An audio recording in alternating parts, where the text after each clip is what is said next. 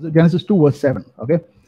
It says, And the Lord God formed man of the dust of the ground, and he breathed into his nostrils the breath of life. And man became a living soul. So we see here that man is a tripart being. He is made of spirit, soul, and body. God took the dust of the ground, breathed, made man's body. He breathed into his nostrils the breath of life, which is the spirit, and man became a living soul. This three parts together is what man's makeup is.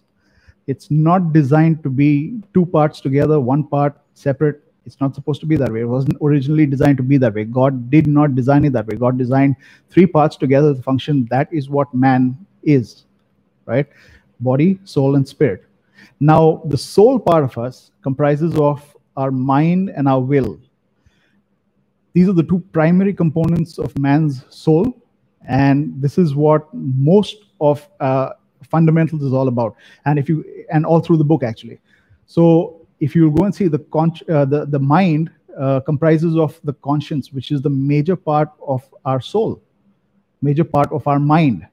And that is basically what is uh, what actually got affected when uh, in the garden when eve ate of the tree of the knowledge of good and evil so what took place was basically there was this uh, the, uh, the the enemy came they uh, he deceived Eve into think, into thinking that she was not like God, and if she ate of the fruit, she would become like God. She would be like Him intelligently.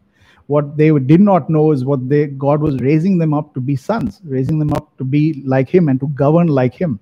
So they took of the fruit. The plan was to get man away from God, because as long as man was with God, as long as man was in fellowship with God, in communion with God, there was no way that the enemy would have dominion over the earth, dominion over the physical realm. They still do not have dominion, direct dominion over the physical realm. The only way they have dominion over the physical realm is through the soul of man. In other words, through our intentions, through our desires, through our will. So, for example, if you and I desire something, if you and I frame our intentions and we frame our will, we can create stuff. That is the power that man has because of the by by virtue of being sons of God.